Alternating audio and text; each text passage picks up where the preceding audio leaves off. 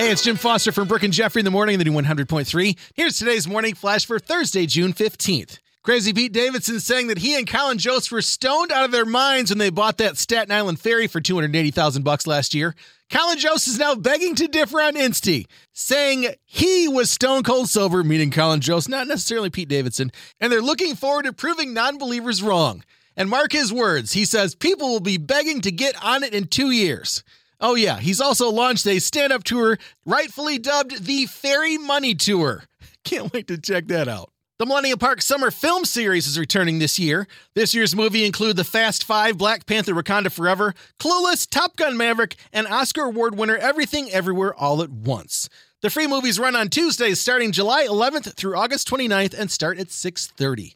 And finally, the coolest story of the morning. Beloved Chicagoan John Cusack's coming home. He'll be hosting an intimate screening of High Fidelity. Love that movie.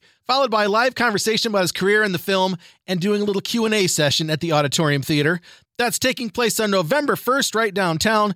Tickets are available now on the pre-sale starting at $39.50 with the general public sale going on tomorrow at 10 a.m. Head over to auditoriumtheatre.org. Auditorium and theater is T H E A T R E dot org. Should be a fun night. There's your Thursday morning flash. Have a great day and thanks again for checking out the new 100.3. She loves the 90s and 2000s. And no, it's a bad idea to stand outside of the auditorium theatre in a trench coat holding your boombox over playing In Your Eyes. That was Say Anything, different movie, but still funny.